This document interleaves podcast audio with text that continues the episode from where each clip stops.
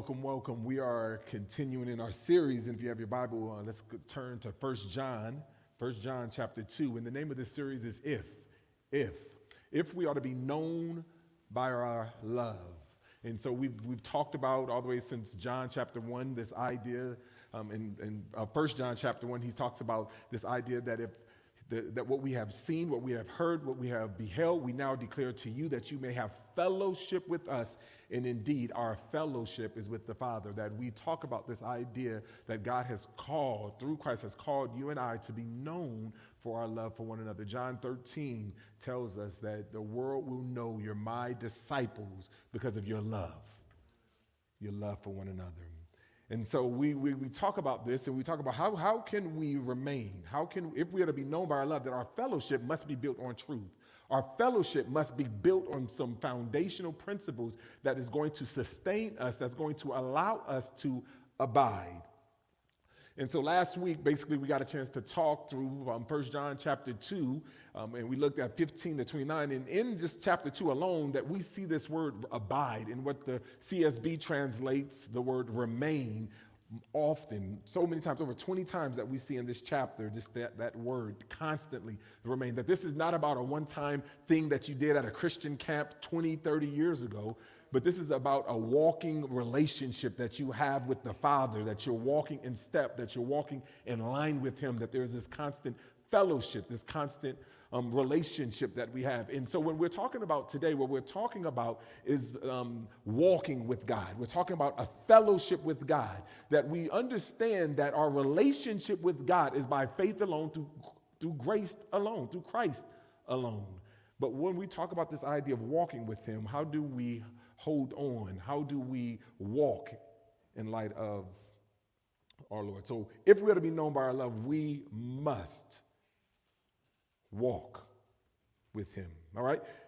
There's this um, book, Max Lucado is a, um, he's a, a, a pastor, a former pastor, who wrote this book, In the Grip of Grace. And at the beginning of his book, he creates this great metaphor, this great analogy that talks about um, a king who lived in a castle with his five sons. And this father of, the, of his five sons. And I want to read a little excerpt of this parable, and they called it the parable of the river. And I think this illustrates kind of how oftentimes we attempt to walk with God. He says this He says, Once there were five sons who lived in a mountain castle with their father. The eldest brother was an obedient son, but his four younger brothers were rebellious. Their father had warned them of the river, but they had not listened. Each day, the four rebellious brothers ventured closer and closer to the river until one son dared to reach, reach in and fill the waters. He said, Hold my hand so I won't fall in. And his brothers did so. But when he touched the water, the current yanked him in and the other three into the rapids and rolled them down the river. The waters finally dumped them on the bank in a strange land, in a distant country, in a barren place. Though they did not know where they were, of one fact they were sure of they were not intended for this place. For a long time, the four young sons lay on the bank, stunned at their fall and not knowing where to turn. But with the passage of time, the sons learned to survive in this strange land. They found nuts for food and killed animals for skins. They determined not to forget their homeland nor abandon hopes of returning. Each day, they sat about the task of finding food and building shelter. Each evening, they built a fire and told stories of their father and older brother. All four sons, all four sons longed to see them again. Then one night, one brother failed to come back to the fire. The others found him the next morning in the valley with the savages. He was building a hut of grass and mud, and he says, I've grown tired of all talks, he told them. What good does it? What good does it do to remember? Besides, this land isn't so bad. I will build a great house and settle here. And so the other three left their hut building brother and walked away. They confirmed to, to meet around the fire, speaking of home and dreaming of their return. Some days later, a second brother failed to appear at the campfire. The next morning, his siblings found him on a hillside staring at the hut of his brother. How disgusting, he told them as they approached. Our brother is an utter failure, an insult to our family name. Can you imagine a more despicable deed? Building a hut and forgetting about our father? I'll keep an eye on the brother. Someone needs to keep a record of his wrongs to show the father. And so the two returned, leaving one brother building and the other judging. The remaining two sons stayed near the fire, encouraging each other, speaking of home. Then one morning, the youngest son awoke to find himself alone. He searched for his brother and found him near the river, stacking rocks. It's no use, the rock, the rock stacking brother explained as he worked. Father won't come for me. I must go to him. I offended him. I insulted him. I failed him. There is only one option. I will build a path back up the river and walk into my Father's presence. Rock upon rock, I will stack until I have enough rocks to travel upstream to the castle. And when he sees how hard I've worked and how diligent I've been, he will have no choice but to open the door and let me into his house. The last brother did not know what to say, and so he returned to sit by the fire alone. Let me ask you a question, an important question that we all have to ask. As you hear and you listen to the different brothers, what brother best describes you? What brother best describes you? What, best, what brother best describes your walk with Jesus? Are you the pleasure seeking brother, what we talk about the hedonist? Or are you the judgmental brother, the, the, the, judge that you sit and you keep all the records of all the wrong that everybody else is doing? Are you the legalist, trying to earn your way back into the Father's presence? You see, although each one of them took a different approach, they all chose the same path. They were all occupied with self at the exclusion of their Father. See, today we're going to talk about a couple of ways to live. And really, what this, the author tells us in the book of First John is this, it simply tells us this idea that we have two paths to choose, two places to place our trust. We either have the way of the Lord or the way of the world. And all, and as, as we recognize in both the three brothers, we all recognize that they all chose the same path. And although we saw this, we see that oftentimes we don't see ourselves in this story. You see, in Psalm chapter 1, Jenny read it a little bit earlier. She read a verse that we see all throughout the Bible that's reminding us of these two paths. In Psalm chapter 1, it says, Blessed is the person who does not walk in the counsel of the wicked, nor stand in the path of sinners, nor sits in the seat of scoffers, but his delight is in the law of the Lord. And in this law, he meditates day and night. He will be planted by the streams of river, by the streams of water, which yields its fruit in its season, and its leaf does not wither, and it whatever it does, he prosper. But then he says, But the wicked, the wicked are not so, but they are like chaff, which the wind blows away. Therefore, the wicked will not stand in the judgment, nor sinners in the assembly of the righteous. For the Lord knows the way of the righteous, but the way of the wicked will perish. The way of the wicked will perish. And we see this theme all throughout the scriptures that there's two ways and this is the same way that we see that we have seen this case that has been built all the way in the book of First John that there's the way of the Antichrist and there's the way of Christ. There's the way that we come together, that Christ in the person and work of Christ who brings us together, and there's the way of the Antichrist who divides. And this is the reason why Jesus says that the world will know that you're my love because of your love for one another.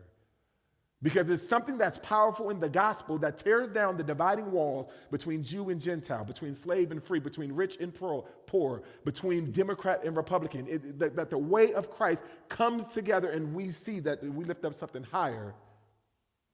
There's something more important than the things that divide us. And so today we pick up in 1 John chapter 1 verses 2 28 and basically, um, John gives us this hinge verse. He says in verse 28 of chapter 2, he says, So now, little children, remain in him, so that when he appears, we may have confidence and not be ashamed before him as at his coming. And so, right here, we're, we are to see this as what we call a hinge verse. Verse 28 is the theme verse that really is going to lay the foundation all the way from here to verse 19, or to chapter 4, verse 19. This concept of remaining in Him, or this idea of abiding. And this, set the, this sets the agenda for what we're going to look at today as we look at chapters 3, 1 through 10 this concept of remain. What do we mean by remain? What do we mean? What do we recognize? See, the reality is, is that if we are to be known by our love, the, one of the understanding that are foundational principles, that our fellowship must remain in the Father's love. This word, the remain or abide, simply means this to abide is a moment by moment desperation and dependence upon Christ to supply what we need to do what he commands. Let me say that again. To abide is simply this it's a moment by moment. It's not a one time event, it's a moment by moment. Desperation and dependence upon Christ to supply what we need to do what he commands. And this is why oftentimes we recognize, and you hear, you've heard me say the statement that it's not the works of the flesh that gets us to Christian to the Christian life. It is the fruit of the Spirit. It's not even the work of the fruit or the work of these deeds. We don't gird our, our, our strength up to try to love more. We remain, we abide. And out of the remaining and out of the abiding, out of this desperation, we produce fruit that fruit is a product of remaining. And so we recognize this idea to abide. And, and in that, basically, we see this bookend right here that if we abide, it says we will have confidence. In this bookend, that when he returns, we see it here in chapter 228, and then you see it again in 417, that we will have confidence. That is something about remaining in Him that gives us confidence. It's not how well we do, it's not how well we've performed. It's about trusting in Him, right? Because it's something about the Father's love that we are to put our confidence, that we are to rest, that we are to abide in.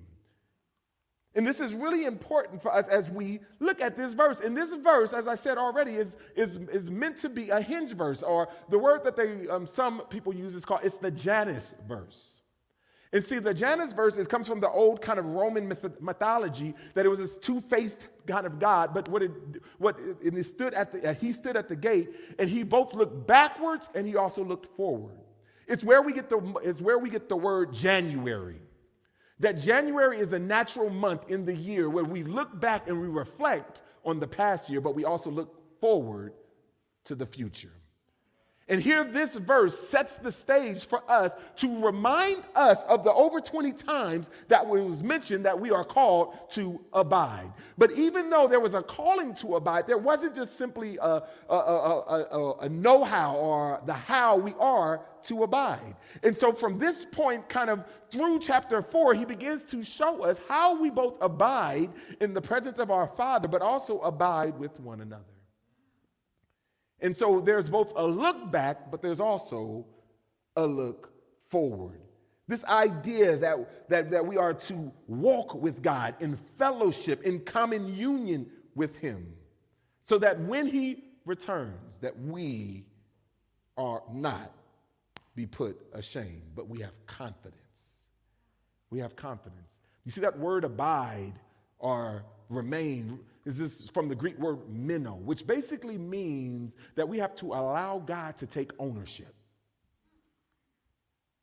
We are allow him to take ownership. You see, if you were to go into an apartment complex, some of us live in apartments and some of us kind of live in, in, in, homes. But when we go into an apartment complex, when you go in, there's certain leeway that they that the owner may give you.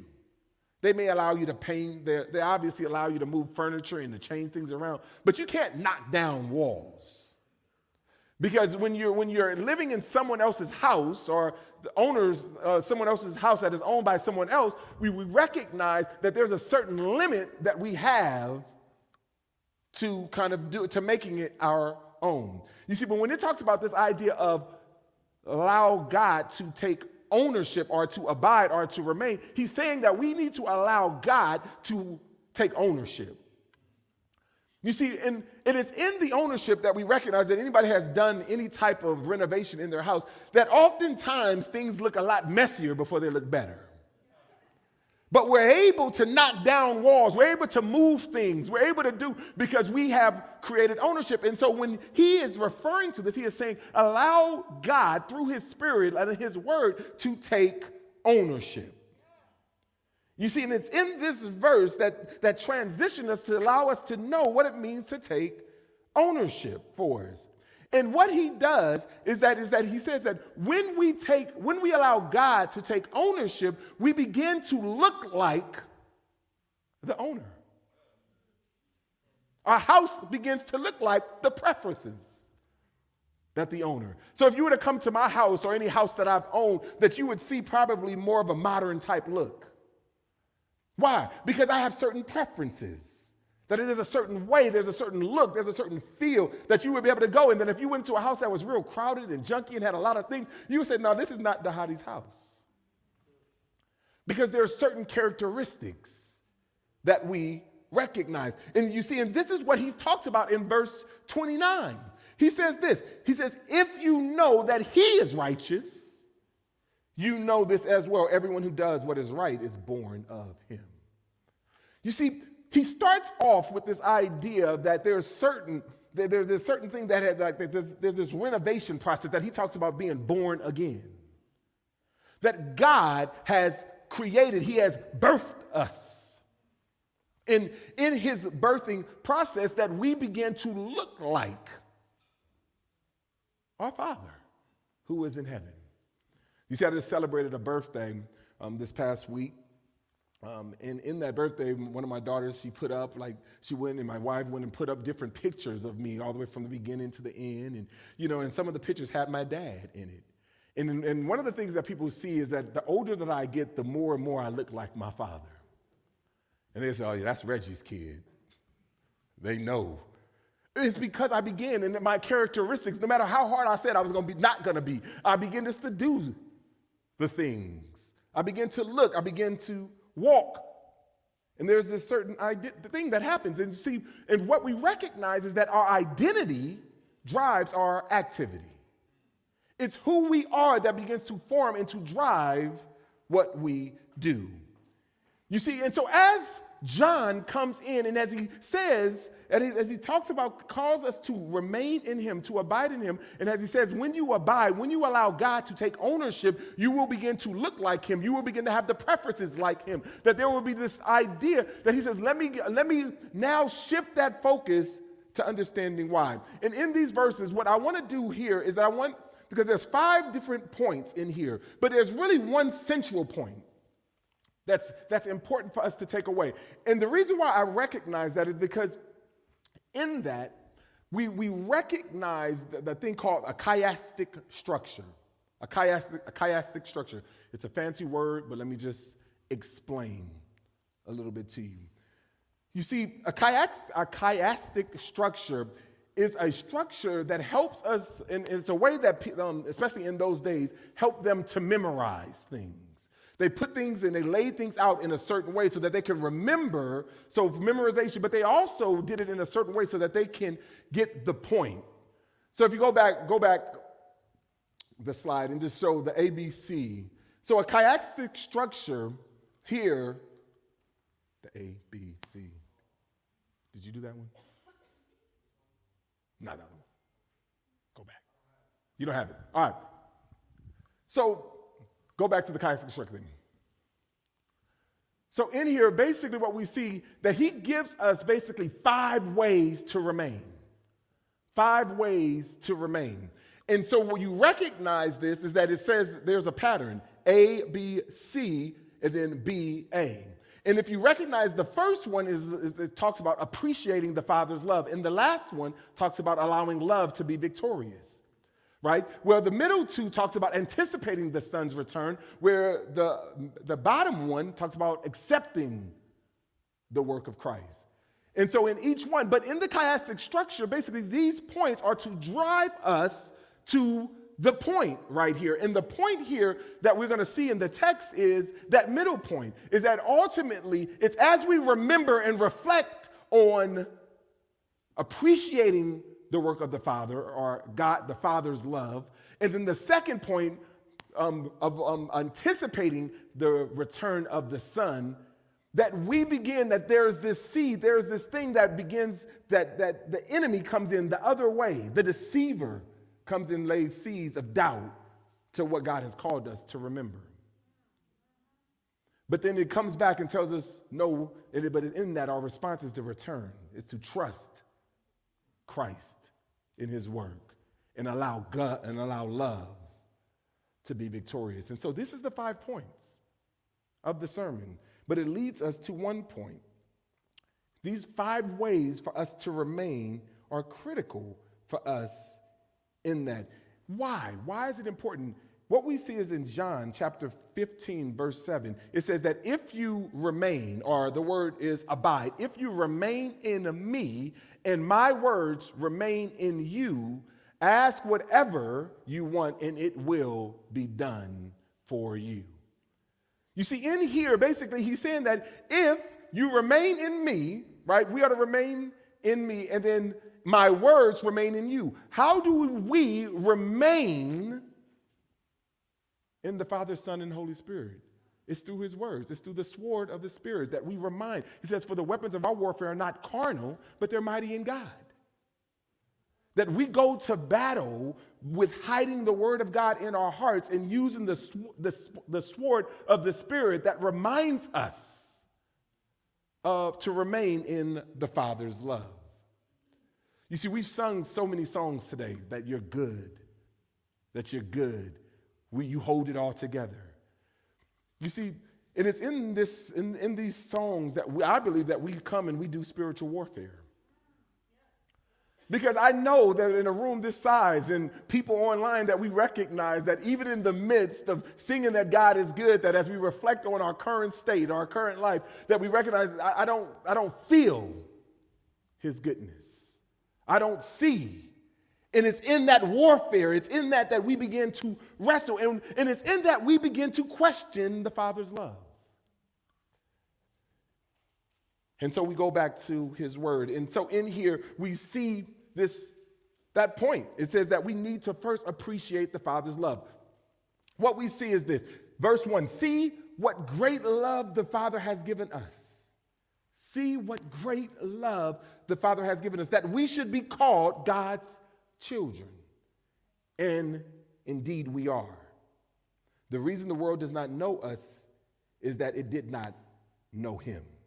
You see, John uses this word love more than any other New Testament writer, right? We see this, and even in First John, he mentions it 46 times right? And in, the, and in his gospel, John chapter, in the gospel of John, he mentions it 44 times. He uses it more. And he uses this word to, uh, to allow us to reflect, to see the love of God.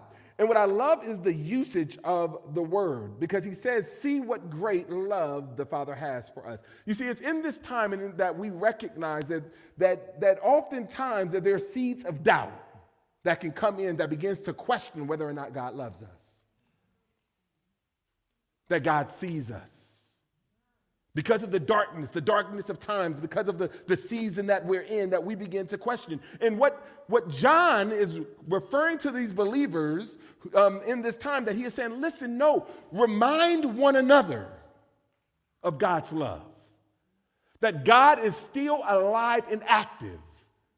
Because it's in your reminder and it's in your testimony and it's in your testifying that you remind yourself, but you also are, are able to remind others. In a season, in a time that we have lost hope. That we can hold on to the fact that God is still alive and active. And while I can't see it in my own life, I can see it in the life of others. I can see that they turned his life around because I remember where they were. And I can see where they are now, and it would give me hope.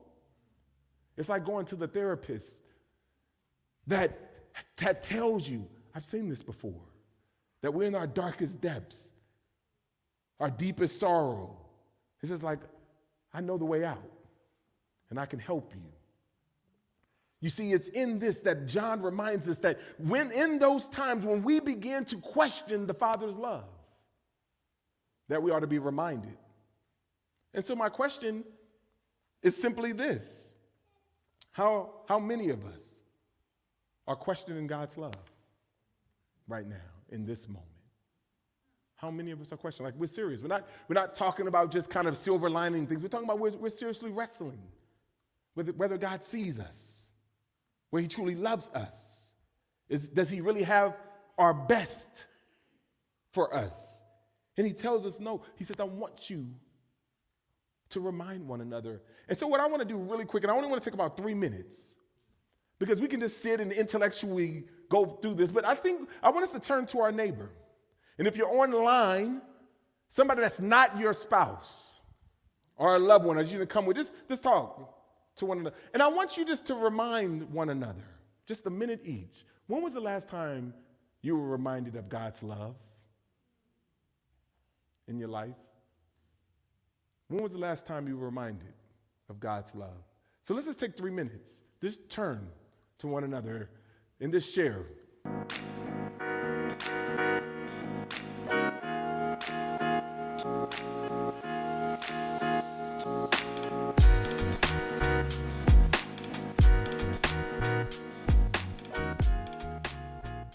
Right, I know, I know I didn't give you enough time.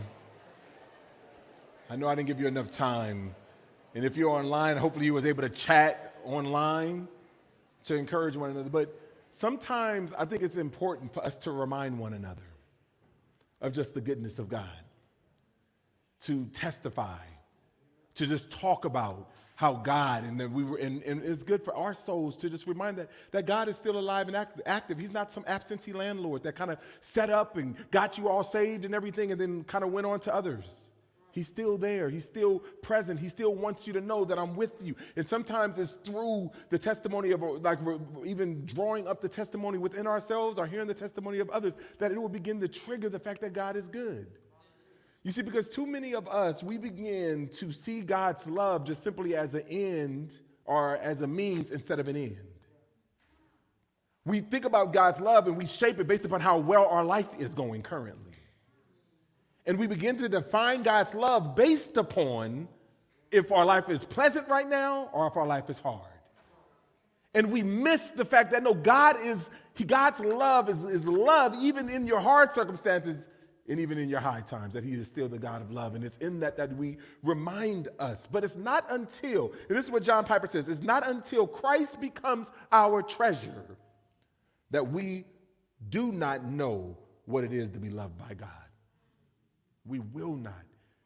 He says, the world will not know because they're not children. And that's what the passage basically says is see what great love the Father has given to us that we should be called children of God. And guess what? We are. We are children of God. And he says, and the reason why the world won't comprehend, because they don't understand the agape love that the Father has for us. This unconditional love through hard and good for hard and good times. That he won't, they don't comprehend it. So he says, but this is the way that God has called us. And this is why it's our responsibility to constantly cultivate a heart to pursue God above all else. That's our primary task. Our heart is an idol factory.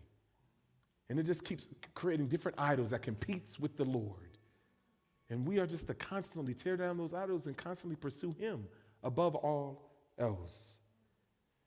You see, but many of us, we question God's love. And this is why I love how the gospel of Matthew begins. After 40 years of silence, the first thing that God breaks his silence, he says, This is my son, in which I'm well pleased. Before Jesus did any ministry, before he did anything good or bad, he's like, I, I, I love him, my beloved son. You see, many of us are still being impacted because we still have the, the father wounds of our earthly father. The desires of wanting our dad to say, I love you. And it's those wounds that we begin to transfer to the Father. And so it's in this that we're reminded no, see how great the Father's love for us, that He sent His only begotten Son. And as we look back at what He's done, we also look forward. And this is why in verse 2 He says, Dear friends, we are God's children now not later, but he says, and what we will be has not yet been revealed. We know that when he appears, he will be, we will be like him because we will see him as he is. And everyone who has this hope in him purifies himself just as he is pure. That if we are to abide or to remain in the Father's love, we must remember appreciate better his love, the Father's love, but we also must anticipate the Son's return. He's coming back. He's coming back. And you see, it is in his return that he gives us hope. You see, and the hope that we have is not like a 50 50 chance, like today is like 30% chance of rain. That's not the hope. Colossians chapter 1 says this that he, there's a hope that's been laid up for us Amen. in heaven. It's the type of hope that we have, like when you was a child going in Christmas, that like you had a hope that you was there was this expectation to receive the gifts that were already paid for. They were already bought. They were already under the tree. And as we enter in, is this about waiting in expectation to receive the gift that's, that's already been paid for. You see, Christ has already paid the penalty for us. He's already purchased us, He's already bought us with His blood. But it's in His return as He comes back that we're reminded that we ought to place our hope in Him. But that leads us to the, the point of this passage, uh, or the, what, what, he's trying to drive us, because it's in that. It's like, all right, all right, we understand that. Yes, we understand that God's love. I've, I've heard enough sermons about it. I recognize that his son is going to return, and we ought to, to hope in that. But the problem is, is that the doubts that we have. You know, because as we ask the first two questions of whether we doubt the Father's love or whether or not we believe that Christ is really coming back, I know one of the things is that we all have doubts, and that's what the third one is, is that we need to avoid the deception of false teachers. We have to avoid the deceptions of false teacher. And see, this is where the passage takes a turn. This is the point in the chiastic structure that we go and we begin to, to create the point of what this is. is. Up until this point, it's about remembering, it's about reflecting. Now it's about avoiding. When we recognize this, it says in verse 4 everyone who commits sin practices lawlessness. And sin is lawlessness. You know that when you know that he was revealed so that he might take away sins, and there is no sin in him. Everyone who remains in him does not sin. Everyone who sins has not seen him or know him. Right here, what we see is that the, the, the doubts that begin to creep in, and he brings this idea of kind of the, the deceiver. That if we recognize all the way from the beginning, it's the deceiver that began to put, put in seeds of doubt. And it was the deceiver that began to cause separation between. That we recognize that the impact of sin is that the impact of sin is not just simply feeling the guilt of breaking a moral law, the impact of sin is a division of relationship. And that when sin entered into the world, that's where we began to see the split, the fractured relationship between God and man, and between man and woman. That sin is a violation of relationship. And it's what's caused, it's the very essence that caused division in fellowship that we have. So when we see that sin is not simply breaking a moral code, it's a violation of relationship, we recognize that embracing the sin is living a life of lawlessness. It's like saying that, hey, we're going to get married, but you know, Angie and I were married, but we're, we're going to be married with no rules. We can see whoever we want, sleep with whoever we want, come back at whenever we want, do whatever we want. You see, we recognize and we all know that that type of marriage will not work. That type of covenant will not remain. And so that there's boundaries that we have in order to guard the protection of relationship. But what the enemy does is that he turns living with God a, a, list of rules rather than trying to maintain an abiding relationship. And this is where we get religion. It's about earning, it's about meriting, it's about getting, right? And that's when sin becomes deceptive. It begins to sneak in and begins to create those seeds of doubt. And that's what the enemy, the father of lies, the, the devil, was doing from the beginning. He says, Did God really say? Right? Did God really say that? You see, it's in this, it's in this lies that God, that we recognize, that we, that we have to recognize that the enemy's good at lying. You see, too many of us think that like we're looking for the devil in kind of the, you know, the, the red suit with the tail, and like it's like he's gonna we can see him from a mile away. No, that's not the way the enemy does. He, he's the father of lies. He's become good at it. He's better. He's gotten better over and over in the year. And so this is what we see that he appeals to rule following rather than relationship building.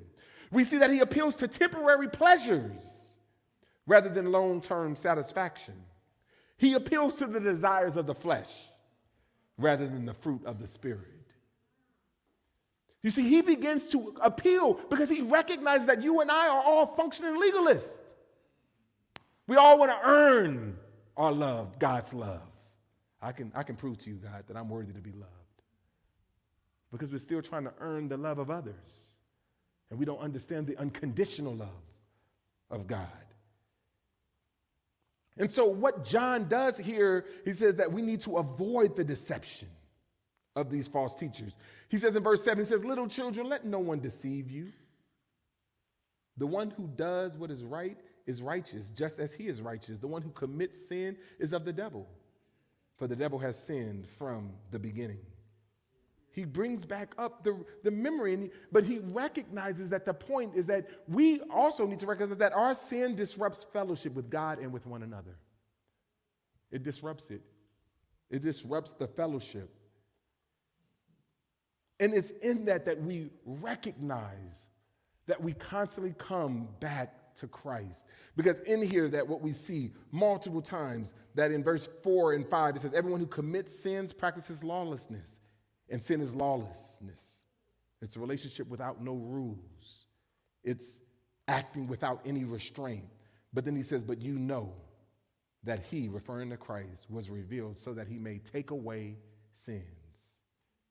And there is no sin in him. He who knew no sin became sin for us that he might take away the sin and return us back into that word. Now, you keep hearing that word righteous. Too many times we hear about righteousness or righteous and we just think about just correct living. But the idea of righteous means right standing, it means to be in right relationship with God. That there is a right relationship with God, that there is a justice component, but there is also a relationship component. That we know that any healthy relationship has healthy boundaries that's in it so that we can properly relate to one another. And so he, he begins to say that he is righteous, He's in, he is constantly in right standing. It is you and I that are like sheep, that are like sheep, that we go astray, that we leave him. So he calls us back to stop being deceived. And he recognizes the only way that we are not to be deceived, deceived is by accepting the cleansing work of our Lord and Savior. Jesus. That's the only way that we can overcome the disruption of our fellowship. He says, The Son of God, in verse 8, into verse 8, was revealed for this purpose to destroy the devil's works. I'm going to read that again. The second part of verse 8. The Son of God, referring to Jesus, was revealed for this purpose. Why? to destroy the devil's work. In context, what's the devil's work? To bring division in the body. That's the devil's work, to bring division between us and God, to break fellowship, to break communion, and, I, and he'll do whatever it takes to disrupt that communion with him. And the only way we overcome that disruption is by the work of Christ. And what I love about this passage is that, in, in really First John, he doesn't kind of call us to try to live a life of perfection. What he's calling us is to fight with all of our, with all of our being against isolation. You see, too many of us try to live perfect. You see, but he already cleared that up in First John chapter 1, 6, where he says, he already said, listen, he who says he has no sin is a lie and do not practice the truth. He who says who's kind of walking with God but is walking in darkness, he makes God a lie. But he says, but what are we to do? He says, he says, we are going to sin, but what do we do with our sin? If you confess, he is faithful and just. You see, the problem is, is that there's going to be imperfection in any relationship that I get in because I'm in it. There's going to be imperfection, and there's going to be sin in that relationship. So, how do we walk in communion with one another? Is by being quick to confess. And it's in our confession that we are that our lives become marked with repentance. That we begin to change the way we see ourselves and we see God. That we, sh- we grow in the grace of the knowledge of our Lord and Savior, and we recognize that the reason why that He came was to end the disruption, the permanent disruption, the permanent separation that we have. And this is why in verse 9 he says, Everyone who has been born of God does not sin because his seed remains in him. He is not able to sin because he is born of God. And let me just clarify this is a verse that's about fellowship, not relationship. This is important for us to know because we have already clarified in the first chapter and even in the beginning of chapter two that there is going to be sin. But it's, and we recognize that those who are born again believers in Jesus Christ that have been born, you can't be unborn. You've been born again. And there, there are periods in people's lives that you can be in sin, habitual sin. And you, and, you have the others around you to remind you, and the spirit within you to remind you that you're not lining up. You're not currently in right fellowship with God. And in the same way that there's times with my children that me and my children are not seeing eye to eye, but it doesn't make them any less my son or any less my daughters. It just means that currently our relationship, and there may be even times that there's patterns that are taking place. But we are constantly to remind ourselves that you're not walking in line with the gospel. We're talking about fellowship. We're talking about fellowship. And this is why it's so important for us, and I'll end with this. This is why we have to allow love, allow love to be victorious. If we keep allowing the world are the enemy to throw in seeds of doubt that God that really loves us or that he's ever really coming back for us. It's those seeds of doubts that will put us in the position of what we read in Max Lucado's book. You see, at the end of the book, or at the end of that parable, the elder brother, he ended up coming back. And he represented the path of the way back home. And as the youngest brother went to tell all the other brothers that the eldest brother is here to take us back home to see father, he went to the pleasure seeker, and, but the pleasure seeker was caught up in the ways of the world. He went to the judge, but he was so caught up in judging. He went to the legalist, but he was caught up in trying to earn it. He wasn't willing to do what the youngest son was willing to do to trust and believe that the only way back is through the elder brother. You see, Jesus came, and He's the only way, He's the only truth, He's the only life. Not just for our justification, but for our sanctification and our ultimate glorification. That He is the only way, He is the only truth. And just as we have received Christ, we are to walk in Him. And we have to continue to push down that functional legalist in us that pleasurist in us, that judgmentalist in us. And we got to confess because those things keeps us from fellowship with our Father. So instead of a pleasure-seeking, judge, judging, or legalistic, we got to allow love to be victorious. And this chapter, verse 10 says this, this is how God's children and the devil's children become obvious. Whoever does not do what is right is not of God, especially the one who does not, and there's that word, love. Love. But it doesn't talk about loving God, it says love their brother and sister. We are able to love because he first loved us, that we become a dim reflection and a, and a reminder of the love of God.